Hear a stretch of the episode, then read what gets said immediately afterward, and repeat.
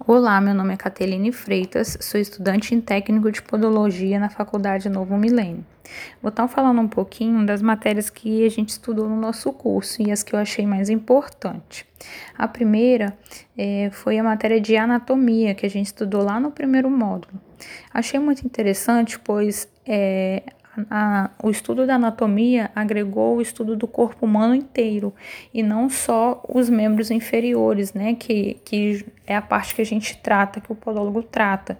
Então, é, foi assim, uma, um estudo em geral do corpo humano, não só membros inferiores, como superiores, parte de dentro, parte de fora, né, cabeça, é, órgãos, então a gente estudou tudo, eu achei muito interessante isso.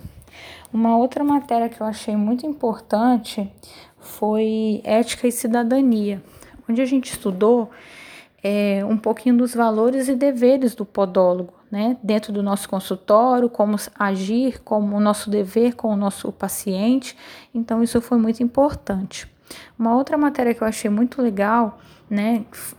Na verdade, são muitas, né? Que a gente estudou em estágio supervisionado é, que a gente aprendeu todas as técnicas e manobras que a gente vai usar no nosso dia a dia de trabalho com o nosso paciente.